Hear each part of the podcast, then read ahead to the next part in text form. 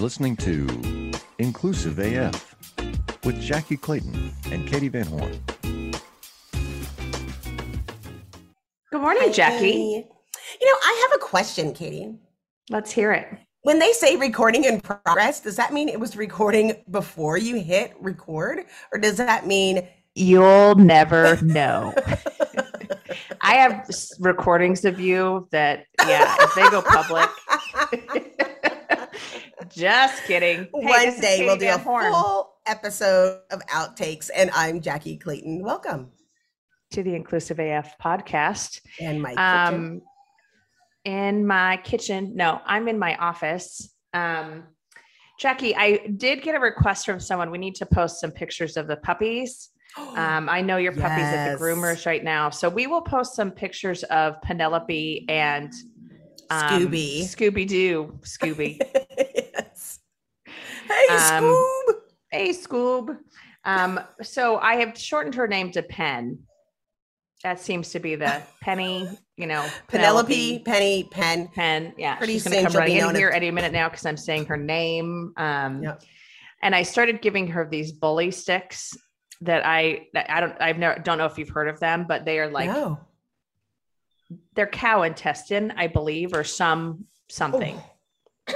something from an animal. But it's all natural, and so it's okay for them to have them. Because I've always been one of those people. I don't like the like the raw hides and stuff like that because Yeah. that chips in their tummy and can hurt them.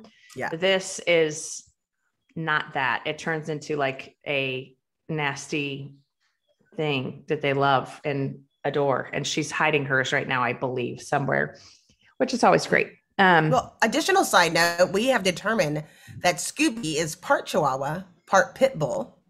Oh, okay. Um, the most fun of all facts is that when we came home from New York last weekend, she flew. We didn't know she could fly. You know, we have those um, play areas that are, Mhm. you know, gated off, and she jumped out the top of it, past the chair, and then jumped from the ground to give me a kiss. Now, when you see the pictures, this will all become so much more clear on why this is a disaster. Isn't that dog eight like two inches tall? She's like literally a Polly Pocket. I think we That's can't. We hope that she just is so small she caught air and just flew, but we have so she's also part bat. Part bat. Yes, I will let you know after we get the DNA test of what she All is the exactly. real, yeah, yeah. yes. And I, I, and luckily, if she is a bat, she did get rabies shots, so we're all set there So too. we're good. So it's all So coming good. together. It's all That's coming right. together. Um, little Miss Penelope has not had her rabies shot yet because she's still too little. yes. That's on her next round. She gets that, I guess. So, um, so Now that's you've the dog update the for all of, of all the listeners that care about the dogs. Um, I'm sure you all do because they're adorable. Um, all right, so today we're going to talk about something that I think is near and dear and important to all of us, and that is getting paid. Um, and so I don't. Do you want to start the story off, or do you? How do you want to? How do you want to do this, Jack? Well, I think we should talk four score and 50 And- years ago, sometime. Um, there's always been a lot of articles coming out about should you get paid? Should you do free events? How much should you get paid? And I was speaking to a friend who's very well known on the circuit, has been speaking and doing events for about a year, I want to say, who finally said, I need to start charging for uh, my uh, work when I'm going and doing these things, and they asked me how they should charge. And so um, when I gave them the rate of what they should charge, they were a little bit surprised. But I think it's important for people to realize what goes into these requests when you're asked to do various things, and um, and kind of where we stand, and who you should be paying, and how you kind of determine those rates. And some of this is going to be more scientific than not. And some of this is going to sound like funny math. But I think if you work with us, now Katee is a famous international diversity speaking star. So you have some some opportunities that you've had that you can discuss about that too. I I could joke around and say, you know, I've been on the road with Pitbull and Snoop Dogg when they've been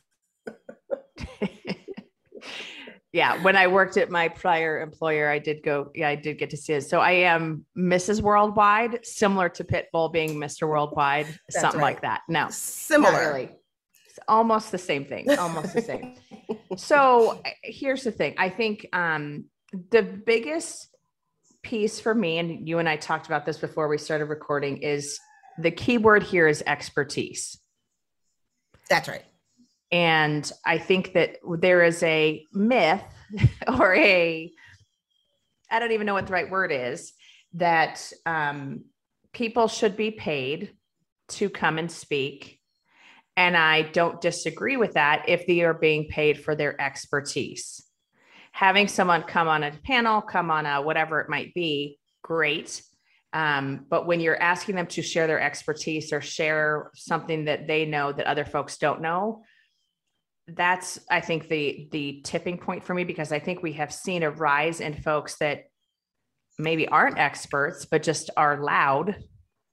Yeah. and they're they are getting paid. And hey god bless if that's what they can do and they could pull that off. But you know if you want expertise that's i think the the point of that's the point that's the tipping point for me of when you should get paid and and i think every person can have expertise in some area. So it's not like a you have to have x amount of years or you have to have x amount of whatever. It's more a matter of what are you an expert in that you should be speaking on and what are things that you should not be speaking on. Now, I, I you know will tell i think you, that's the many years ago, many years ago when I got started, I used to teach a class on how to be an expert in three months. And this was right at the beginning of the internet, right? And so what would happen, what I, what happened, I used to teach a leadership class. And so I used to speak about speaking and I used to do extemporaneous speaking. And that was like my whole gig. So that was really cool because you got paid and they gave you a topic and you didn't have to prepare because it was extemporaneous speaking. And then you had to talk about how you created those speak, speaking um, points. But what was interesting is there was a gentleman who used to take every speaking gig that he got and he had a flat rate. And someone asked him to talk about corporate social responsibility in Grenada. Right? He said, sure, and didn't know anything about what corporate social responsibility was, lived in Miami, knew nothing about Grenada, um, wasn't sure why he was being asked to do it. And so he called me and said, Hey, I've got to do this gig about corporate social responsibility. I don't know what I'm doing. And I was like, I don't know anything about it either. Um, we literally like went to the library because this is the, the very beginning. This is during Ask Jeeves and Alta Vista on the internet, if you're old enough to remember that. Um, and we started writing about it. So the thing was, he was an attorney and he noticed that a lot of people that were getting speaking engagements there were all published. And so the thought was, oh, I just need to get published. So he started writing articles about corporate social responsibility as because he was doing his research on how to find out about it. Started posting, got published. By the time he went to Grenada, he was on the news because he's the leading expert of corporate social responsibility in Grenada. And part of that is why how they got published. Now, I say that to say today people say who should I ask for a speaking event? And they'll type in the topic and names pop up. Now, mm-hmm. the algorithm works a little bit differently than it did then. Like literally then it only pulled up people that had corporate social responsibility in Grenada. Now there's a lot of inferences and guesses that the algorithm makes. And so since they say see a name attached to a topic over and over and over again, it's this assumption that that's the article that you want. Even if it's somebody's just tweeting out and they've never written an article or spoken about it ever in their life, it's not on their LinkedIn profile, um, they haven't been written any books, and these people are getting selected to be the experts in getting a platform for something that they don't know anything about. And so I think that's where it gets a little bit confusing on how people are getting speakers and how they're making their choices for speakers at events. Have you seen that? Yeah, I and I think I'm gonna I'm gonna take it one step further because you know we are HR folks, and one of the phenomenons that I think both of us have noticed over the years is that we go to these conferences and every speaker is a male in HR. And if you look at the actual a white male, yes, a white male in HR. And if you look at the actual demographics of HR, that's a mystery to all of us how every male is a speaker and no females are, even when the population of HR, I don't know what it is anymore, but I know at one point it was like 90% female or something ridiculous right. like that, which is not okay either. But the point of the story is like, how are all of these white males getting selected as speakers? And it was because they were the loudest um, right. for whatever reason. And so I think the the piece that I, so starting with the expertise, I think you're spot on. It's the, you know, now we do have the internet where you can Google names, you can Google people who are in your network, you can look at LinkedIn, see who's, whose names pops up when whose names pop up when you do a search, things along those lines. But there's also the, you know, word of mouth. And I think we all have our connections that we can say, who is the speaker on diversity and talent acquisition. Oh, well, Jackye's the one that you should reach out to. Um, and I, I, think that is, it's getting better, but I think there still are the, um, the folks that maybe aren't expertise or haven't done the job or haven't actually done the work to say, how do I become an expert in this? Like the example you gave about the gentleman, you know, going to speak on uh, corporate social responsibility in Grenada, like he did his work. He did the work right. to figure out how to actually become an expert and and i'm not saying you need to have a hundred years of experience doing the work it's more just uh have you done your you research to something yeah if you can speak to something and actually like do the research on it of what actually works and what doesn't work that's just a great place to start um but you should you also have, ask references. I mean, I don't yes. think it's difficult to ask. When you say, "Can you speak?" and they say yes, okay. Can you give me some references? Do you have um, videos that you can show mm-hmm. me to? Do you have, uh, you know, what is your your, you know, who can vouch for you? Who do you have that can vouch for you in this area? Yes, because I think I'm so glad you just said that because I think that's the other piece is how many people have we seen? And and this is so cringy when it happens but what you see folks go up on stage and you're like oh they're not prepared or oh well they aren't an expert at this. And so it, it, it's uncomfortable for everyone. The you're not getting any value from it and everyone is just uncomfortable. And and here's the thing. When i first started doing public speaking i can only imagine what the response was from the folks that were in the audience. And to those people let me just apologize now. Um, i love all of you. You'll get a refund at some point. No i'm just kidding. Um, but but even like i didn't start speaking about hr until i was probably 15 years no probably 10 years into my career. Right. And and that's because at that point i felt like i have something to say. I have an expertise in some of these topics. And um, that's actually how i met our friend robin schooling is through one of my first speaking engagements. Um, and and i think that's the piece that is sometimes missing is the having the experience having that expertise to be able to have something to say that people need to hear. So that's one piece. And that's the one piece of like should you get paid for it or not? There are other times, though, that you're trying to build that exposure and build that presence where it's more of, and this is where kind of the panel piece comes into play in my mind mm-hmm, is mm-hmm. you might be able to answer some questions on a topic. And for that, for panels, I normally don't charge unless it's something that like I again I I need to be the expert at X, Y, and Z. Mm-hmm. And but at the same time, when I am hiring for a panel, I absolutely want people to be that are on that panel to be paid. And I'm not saying millions of dollars, but at least to right. have some sort of stipend to say thank you for coming and taking that time. Yes. Now. You're very, very good about that. You're very always been you've always been thoughtful um and uh an ally in that space. Like Katee will be like, "Oh, you're getting paid for that." right. like, like I don't like I've negotiated into, on your behalf well, I know for reals. Like I have literally written that into SOWs with clients yes. when I know I'm going to have to bring people in to speak or to do different activities because it's important. If you're That's asking right. folks, and here's where it goes to kind of that next level. Even when you're on a panel, it's not, you don't show up that day and speak on the panel Absolutely. and it's the end. You have preparation that you do, whether that's prep calls, questions that they send you to reflect on, whatever it might be. So there's preparation time and that might be an hour to you know four or five hours that you're preparing for that panel.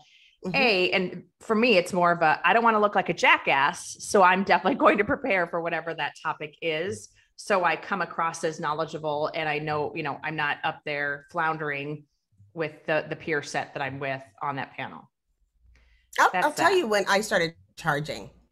It was a turning point I will tell you at the at the beginning and sometimes still, I didn't charge because of like locally in Waco and if it's something that I've already done before, it's something that I can just refresh.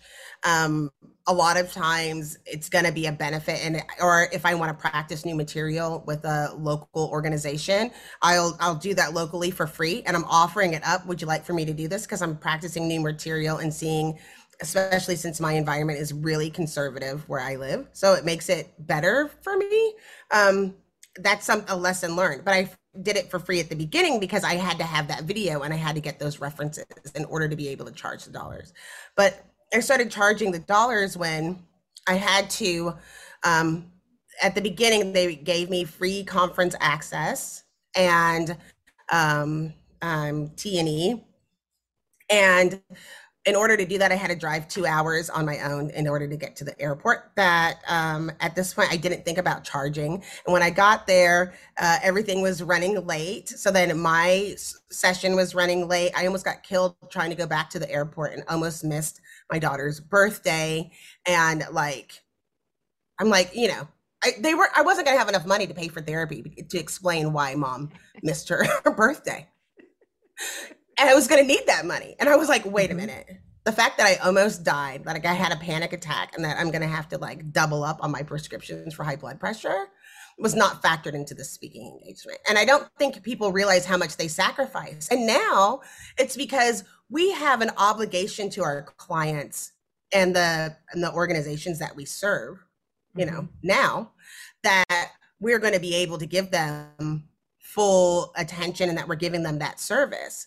And we can't just give it. I mean, what, what why would we be in business if we gave these things away for free? And how how can you guarantee? And I also think you have to realize that when you de- if you're not paying, you really do get what you pay for.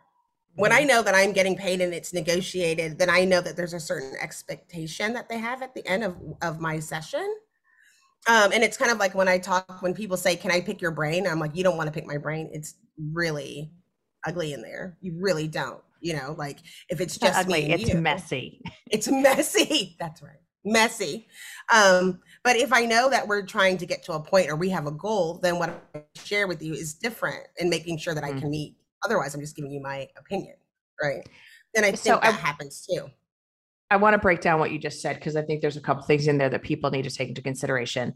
For me, payment can be a, like you said, a conference, um, a participant badge, mm-hmm. you know, or you know, be you know, the ability to go to the other sessions because I think even that can be huge um, for the networking, for the time that you get to spend with other folks in the industry, all of those things. And so that to me, you know, especially if you have a conference that is a well-known conference or a conference where you know folks that you want to network with will be in attendance.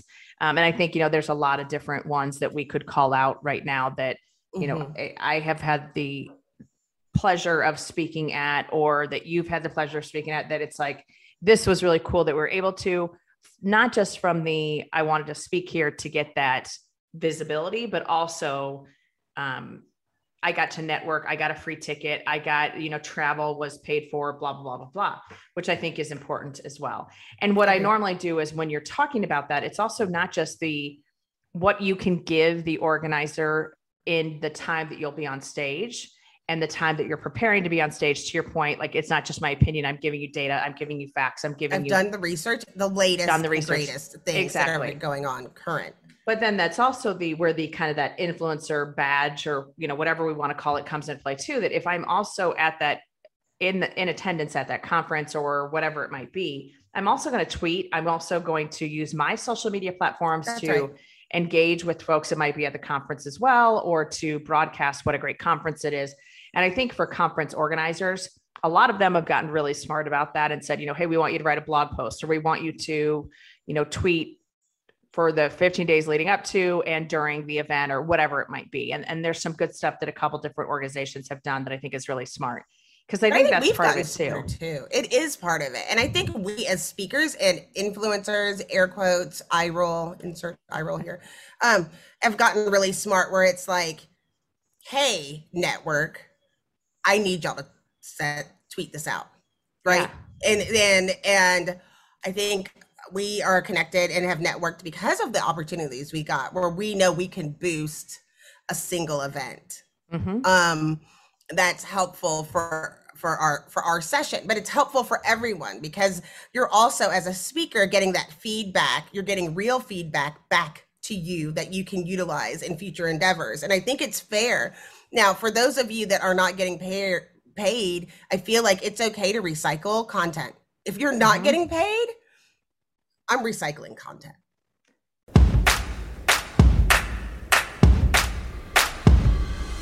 We are gathered here today to give you permission to plan the wedding that you want.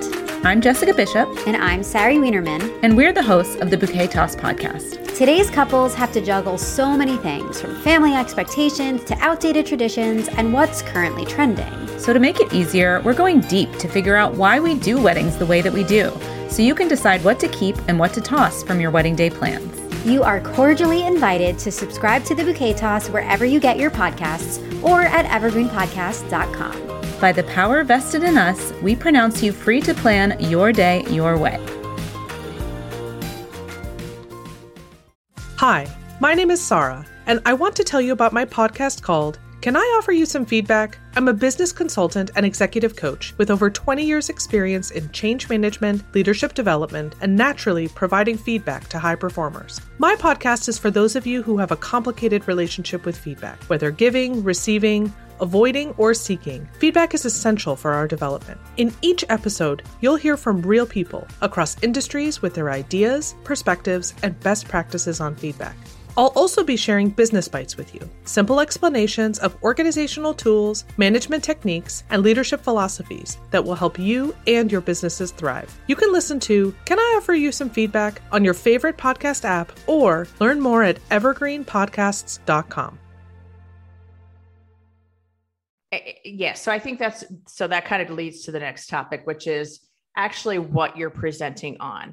And, you know, and what I tell folks is when you're thinking about your fee, think about the time it actually will take you to prepare the talk or the discussion or whatever it might be. And, you know, we talked about panels that you have to prepare answers to questions, things like that. But if you're going up and doing a, a speech or you're speaking, and, you know, I always kind of joke around that it's actually the shorter sessions that are harder to prepare for than the ones that you have an hour plus because those mm-hmm. you can fit a lot into, but the 15 minute ones, those those, those you have tough. to move quickly and you have to yeah it takes a lot to actually thin thin it down to that that real quick hit that's going to make an impact so but that being said that needs to be part of when you think about the dollar amount of what you want to charge taking the what what will it take me to prepare and determining what your hourly rate is you know and i've seen any you know any numbers between you know a couple hundred bucks an hour to a lot of bucks an hour in the you know thousands. And and i think figure out what that you know what makes sense. And that will be dependent on the conference organizers how much they're charging the things that you already kind of mentioned around you know what is their notoriety how many people are going to be there what are they charging all those things. Because i also will do stuff that's you know discounted for nonprofits and for groups that are more local versus national or international. So I think there's some things there to take into consideration. But I also would say, like, it's not just a you walk on stage and you go. Now, yes, even if you're recycling stuff, you have to prepare. There is a bit of customization that Absolutely. you're doing, even if it's just like cleaning up your slides and making sure, okay, wait, is this the message I said I'm going to deliver on? Well, but it's the, yes. that's why now let me go to say there are people that we know there are people that you and I, Katee, have been at conference that we've seen the same presentation for four years in a row. Four years. There is a, a very worldwide, famous, much loved speaker. I could stand up and do her shit right now from beginning to end. It will be carbon copied. And I know she's a bazillionaire. I know. Right. She's right. a bazillionaire, but she worked up the rank where people expect what that presentation is. And so that's now why I, want to know who you're talking about because I was thinking of you later. okay because I was thinking of a gentleman. Oh no, different. But yes, no, this is Okay, mega. mega. Me- But there's some people, it's like a concert, right? Mhm. Like when I went to see Prince, you know, I saw Prince in concert like six times. I was always screaming 1999, like I wanted to see it, right?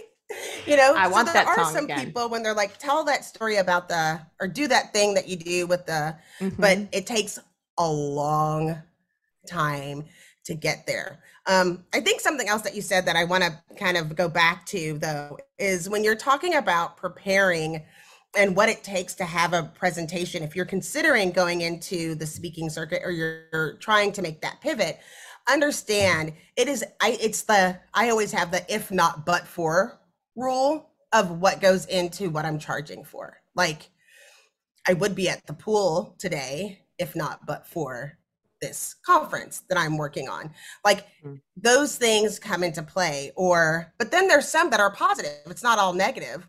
Like I wouldn't be at the Arizona whatever resort if not for this conference. That I also get to see, you know, my best friend Katee. So Mhm. I might do a conference that I wouldn't necessarily do if there's something else that I'm partnering with the, that organization. There's some I've taken some um, opportunities to speak at places where I wouldn't necessarily consider, except for the other people that are speaking, the Mhm. topics, their headliner, and the time that it's going to take.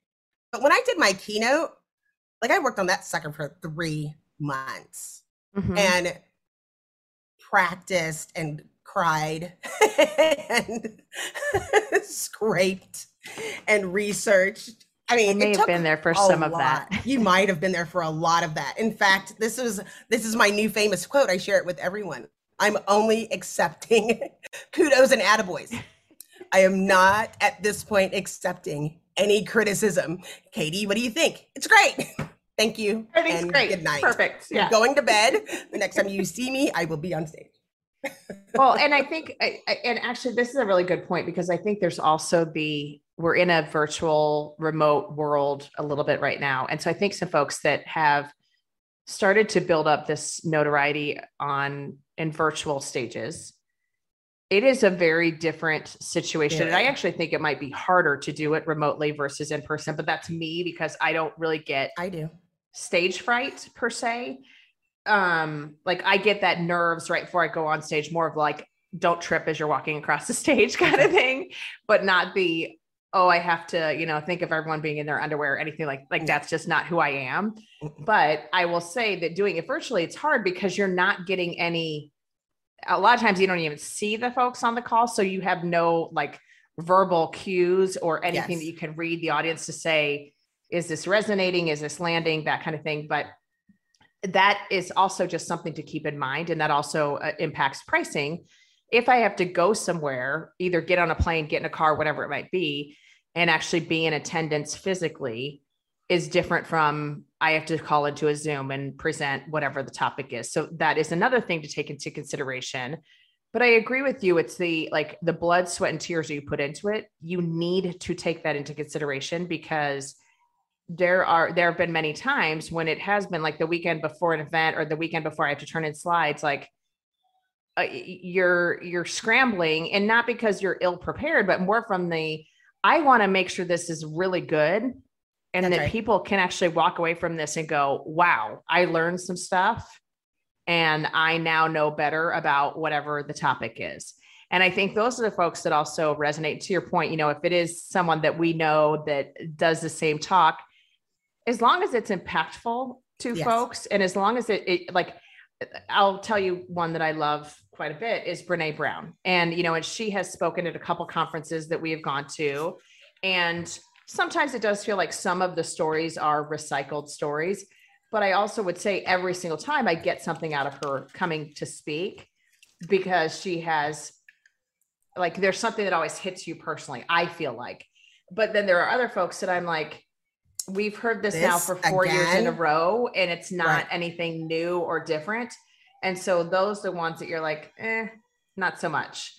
Um, I think to tell, I think we should tell people stuff. If you are not a speaker and you haven't done this, there's some things that you may not recognize or understand as an audience participant that is different, especially when you're talking about the virtual world. So, one of the things is that if I had to do a 40 minute speech, previously I used to be able to do like 20 slides, and you have timing in the back you can engage conversation you can engage with the audience you can get people you can share an extra story based on what they laughed at or who was there. You also get to network with the people that are there and talk to them about different stories or people who say i'm really excited to see you talk. So you can kind of gear it towards that. And then once you're on stage you have the presenter view which most audience members don't know. Like you're literally seeing your slides. You're literally can see your notes you can see a timer you have a person in the back someone's adjusting your audio all of those things to make sure that it's a great value for you and that the speaker is energized. Flash forward at home when they say you have to speak 20 minutes you are on your own and you have to fill all of that content without interaction. Like for me i know 20 minutes is 1500 words written for me to physically speak right? And the other part of which is you would think would be the easiest thing that is the most difficult are pre-recorded. Because if you're in front of an audience and you sneeze and you cough and you laugh people are just like whatever. If you do it and it's pre-recorded people expect it to be perfect and spot on without a lot of um and ahs and why are you doing that? You could have recorded it. Um it took a long time before i was like oh i can just like make a mini movie instead of me just being a talking head at my virtual presentations. Sometimes if it's pre-recorded but it takes a lot. It is more difficult because it's a, the the the way that it works there is the it's a very tight schedule. You have to be 20 minutes is for real. There's some presentations they will just cut you off. Mm-hmm. and anytime you you know anytime that you're going over you're taking away from the next speaker and for the whole feel of vibe of the whole thing. This isn't, oh, you're going to stay for the last speaker because there's happy hour right afterwards. These are people that are usually still working or they're at their desk and they're taking the time. And as soon as you sound like you don't know what you're talking about or you're umming and on, then they're shutting you off. And the the, the event is losing viewers and people. Like I, I've been in ones where they someone asked me to go, somebody panicked. There was a there was a pres- presenter who got fired like the day before they were supposed to speak. Ugh. Had a full panic attack and were dying. And I got a call that was like, you have to go on. And it was like hours early. Had to go on because the person, you know, had that and, and they were losing. They lost like a hundred people in the first five minutes of this person going on. So 100 people is not just for that session. They may not log back on the rest of the day. Mm-hmm. They're going on the energy. And so that's tough. I think I think virtual has been has taught me a lot about my presentation skills, but also I I you know, because I used to always say I don't do webinars because I hate them. And now we've spent like two years of pretty much webinar action. Yeah, I I agree with you wholeheartedly. I think the the ability to present in such a way that's engaging without actually engaging has become such a different world. Um, but I also think there's so many tools that you can use with the the different technology that that you know there's chat, there's questions, there's breakout rooms. There's different things that you can do with some of these different technologies that are being used by used by conference providers. And I, I think that's also the piece to keep in mind is that the more you can get those questions and get the engagement from the audience. And so one of the things i like to do is open it up with a poll or a question to get people clicking right away. And i know you and i have talked mm-hmm. about that as well. Like get people engaged right in the first minute two minutes whatever it might be because then they're like oh oh, you're going to talk about that thing that you just asked a question about or whatever it might be. And, and I'm going to get the answer to this question right up front. And so I think that's really helpful. Breakout rooms, anytime you can get them engaged. But I would also say be thoughtful about about breakout rooms because you'll have folks that will log off if they have to go to a breakout room because they don't want to have the conversation. They don't mm-hmm. want to engage in that way because to your point, they're sitting at their desk, they're at work, whatever it might be and just knowing that and kind of being aware of that. But so that being said, all of those things kind of about the preparation. And then I, I want to shift this slightly. So, you know, we're talking about speaking engagements and panels and things like that. But I think this also converts into just doing work, whether that's providing a training or a workshop, those kind of things. Because I, again, I think this is where some consultants and some folks who are being asked to share their expertise or whatever it means, it's like, how do you quantify that? How do you quantify that expertise? And the the way that I look at it, and this is actually some feedback, and you know, I got this feedback recently. Um, I do try to go off like how long hours wise is it going to take me to prepare for the thing? Mm-hmm whether it's hey i have to do a training for you know 10 trainings on the same topic for a group of employees um, obviously all the preparation all the time you're actually physically doing the workshop whatever it might be and probably an hour before and after that just because you are going to be focused for an hour ahead and after but then i think the other piece to take into consideration is the follow-up mm-hmm. and what what might come out of questions that folks have or things that might come up that the pre or the HR team or whoever it is that's asking you to do this work, what they might need from you after. Because I also like to do like a one pager just to say, here's what we covered. Here's some resources if you want to learn more, things along those lines. Um, because I think that's really helpful for folks too. Is what else? You know, hey, I'm that topic really resonated with me. Where can I learn more? How can I learn more? Things like that. Um, and taking all of that time into consideration of what what it takes you to get there and mm-hmm. how how you actually prepare for that. And then there's other things, and like, and this is I think one that we've all heard is like, what's a topic that you could speak about for 30 minutes mm-hmm. without preparing in any way, shape, or form? I'm sure at this point in your career, and I can say at this point in my career, there are probably 10 topics that I could go and speak on and not have any problem preparing for um, that I could go live today, right now, this minute. That being said, um, I want to also be thoughtful about am I truly giving, like, am I serving the folks that are listening? So being thoughtful about that as well. Um, but I think when we talk about those workshops, all of those things, negotiating and, and think about that. And I actually was just told recently by a prospective client, Katee, you know what? The because they were looking at multiple bids. The bids that we've gotten from everyone else were about triple what you submitted to us. And so, and that was like a good like wake up call for me of wow, okay, I'm not doing what I need to do because I'm undervaluing my mm-hmm. expertise and I'm undervaluing what I actually can provide to these teams and and checking myself on that. It was such a good I was really appreciative that my client was willing to share that because it was like, oh, okay, I need to do better at pricing. And I need to be thinking about this in terms of what what what are other people charging, etc. You know, so, something I so I want to bring that up when you're talking about charging because I, I think people think that you're just charging for your speaking and there's things that you may not put into your contract. And you know, we always have the joke like, oh, they asked for green M&Ms or they asked for blah blah blah blah blah blah blah. What's but, on your I, rider? You know, like I I get it now there's something that I put in that is on my writer is I have to fly out of Waco.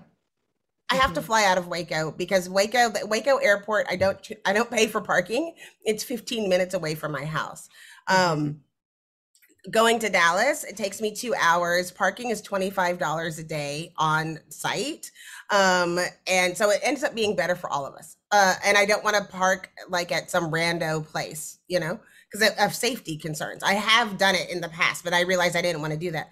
The other thing that I started doing, I I for some reason, maybe it's just my own personal anxiety, I seem to have a hard time of selecting where to stay. and because I'm always like, you know, people say, well, just tell us where you're staying. And you're like, should I stay at this one? Is this one too much money? Or should I stay at that place? Is this going to be able to accommodate me? And I realized there was something that was consistent that I needed, me personally. I needed somebody else to do that for me. That should not, because it takes me hours. That's my own mm-hmm. neuroses. I'm not, so it's like, can you help me pick a, a hotel room? And also requiring that the hotel that I stay at has um, food at it not because I'm trying to be a diva, but I'm trying to give my best to whoever I'm speaking for. And I need to be able to grab a cup of coffee. Like, I don't want to be in a position where I show up. I've done this tons of times, showed up hungry, Hmm. and they only have coffee. That's bad. When I'm doing an eight o'clock or four hour workshop starting at eight o'clock, they don't have food prepared and they do it for the guests. You don't want to sit there and eat in breaks and with the people that you're No. you're speaking to. And all I've had was coffee. That was a bad day. So I needed to be able to ha- be able to grab something to eat as- of sustenance. And also, when I'm done, I need to get out of there and I just want to go back and take a shower and eat something in the hotel room and mm-hmm. go to sleep. I promise you. I'm not trying to, you know, be diva out, but it's helpful so that I can focus and not worry about what am I going to eat, where am I going to go, how am I going to handle it. I can just focus on the content. Um, I'm so glad you just said that because that is one of the things that I do every time I'm going to a client site or anything is I ask whoever the admin is that is you, you usually have a point of contact at the office and they know their stuff to be able to say where should I stay that's close to the site and to your point Mhm. that has food that has Mhm. some of these things because I've been in the same position. And it's especially great when you're like in a foreign country and you can't leave the hotel because you're not super comfortable with That's leaving right. the hotel as a you know single woman you know walking out at night. You're like no i need food in the hotel. So that's just another consideration. So i'm glad you pointed that one out because that's another good one.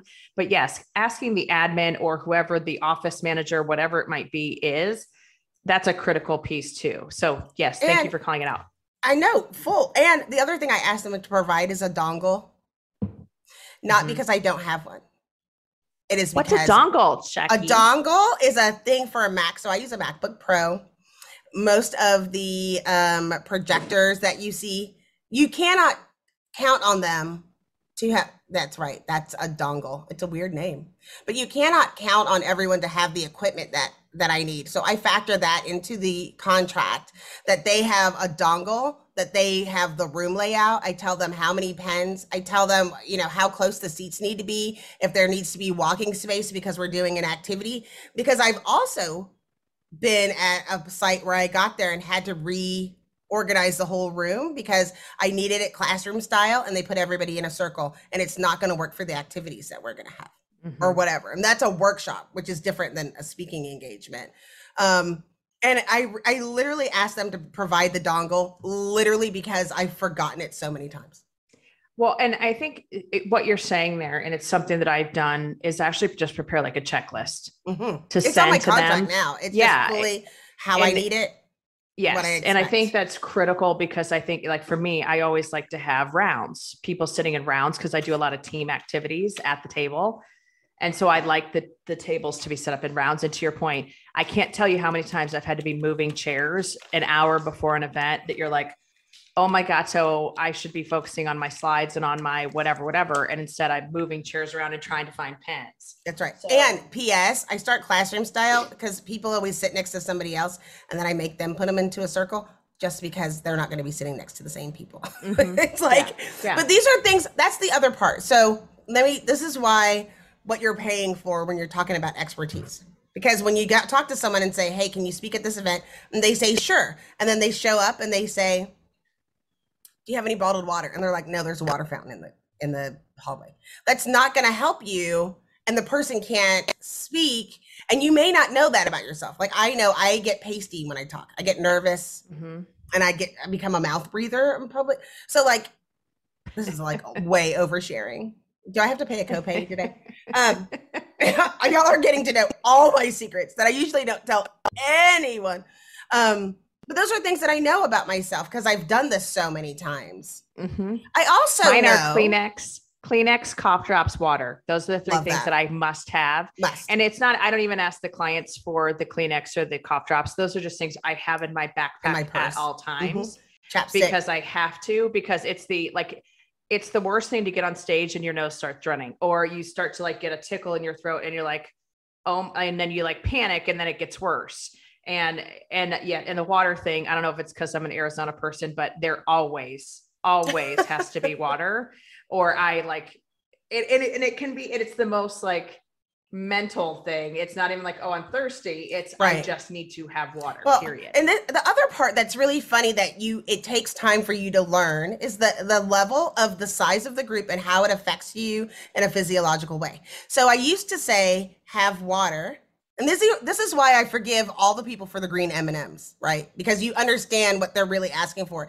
It sounds like you're being a diva when I say, "No, I need bottled water." Because I used to get nervous and when I would pick up the water, I would shake. And they would give you a glass of water with ice in it, and everybody knew you were nervous because you would shake. And everybody could see that I'm shaking when I picked up the glass of water. And the I glass won't of make water any reference to our former president on that one. I'll let that one go. and the glass of ice water is yeah right you're right. No that's not why he was shaking. Um maybe he was. Yeah that's right. Because you start shaking it has ice in it everybody can see it and it's wet. So if you're shaking and you have ice water you could drop the glass if they because that's what they have at hotel setups. So i always ask for bottled water and i need it to be to, and this is funny fan, the fancier you go when they bring you the water they'll freaking open the water for you. And then you don't know which water was yours because there's two waters underneath. Both of them are open. They're eh, not really sure if anybody drank out of them like so it's like i need mine unopened. I do not want you to open it for me. Thank you.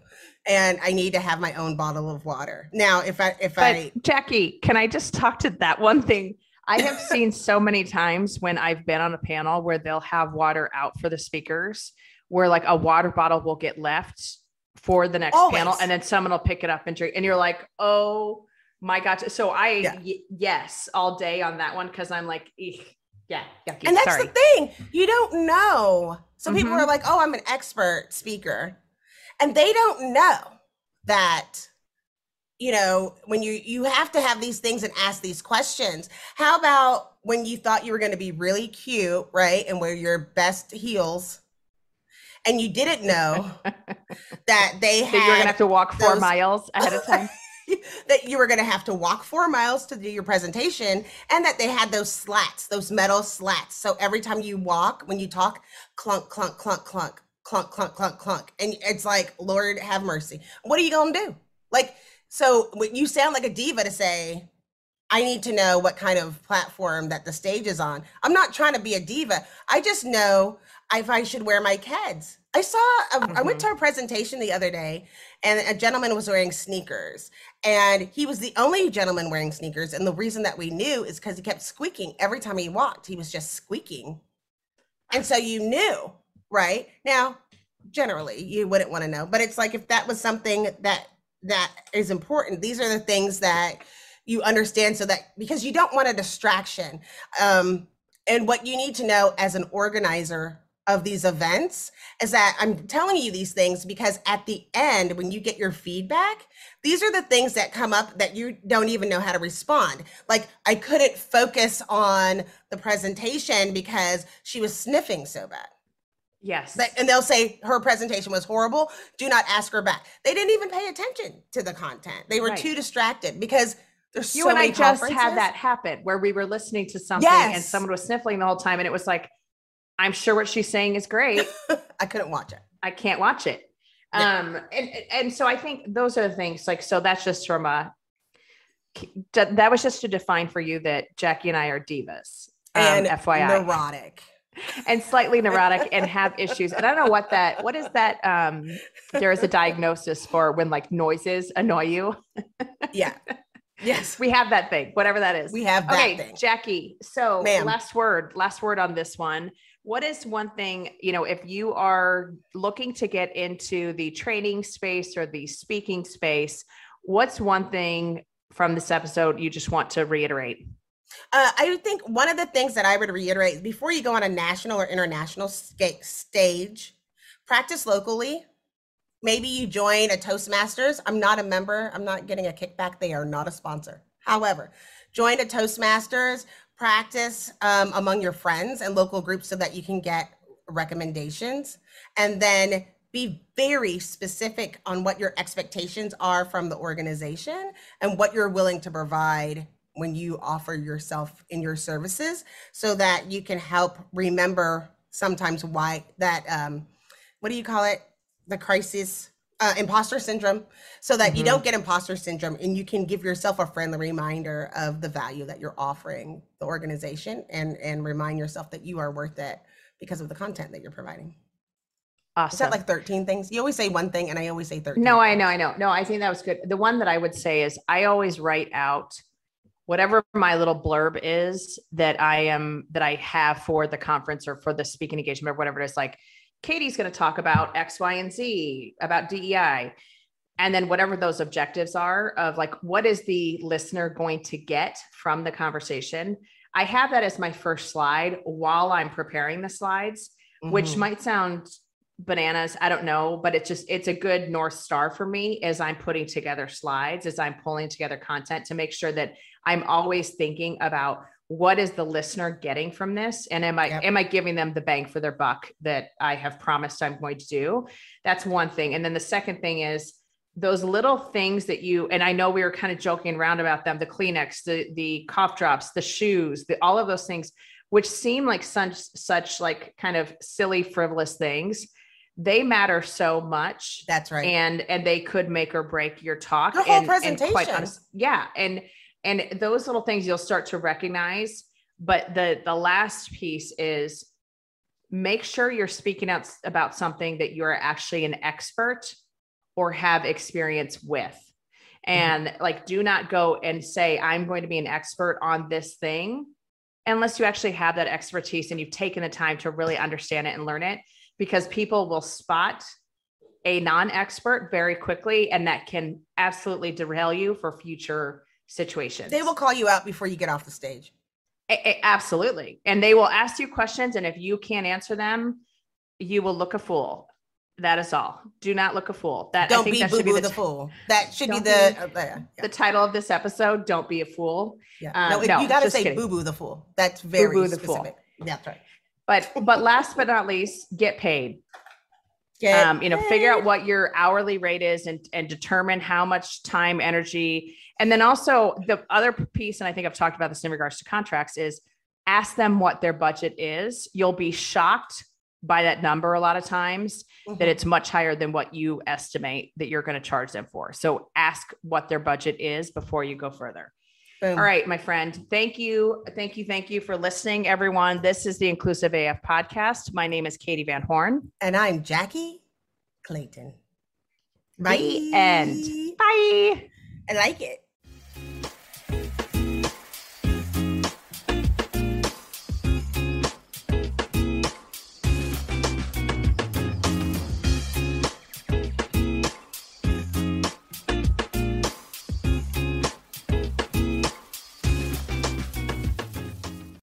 Welcome, change agents, to your go to place for stories that ignite your spirit, fuel your purpose, and connect us all. We believe in the incredible power of the human spirit, its boundless resilience, and the inspiration it brings to our lives. On the Driving Change podcast, we'll journey together through the extraordinary yet very relatable experiences of some of the most amazing people on earth. Our mission? That through these stories, we might just spark change within you and awaken a newfound motivation to harness your unique gifts to make a real difference in the world. So get ready to be inspired and join us on this incredible adventure. You can find the Driving Change podcast on Apple Podcasts, Spotify, iHeartRadio, or wherever you love listening to your favorite podcasts.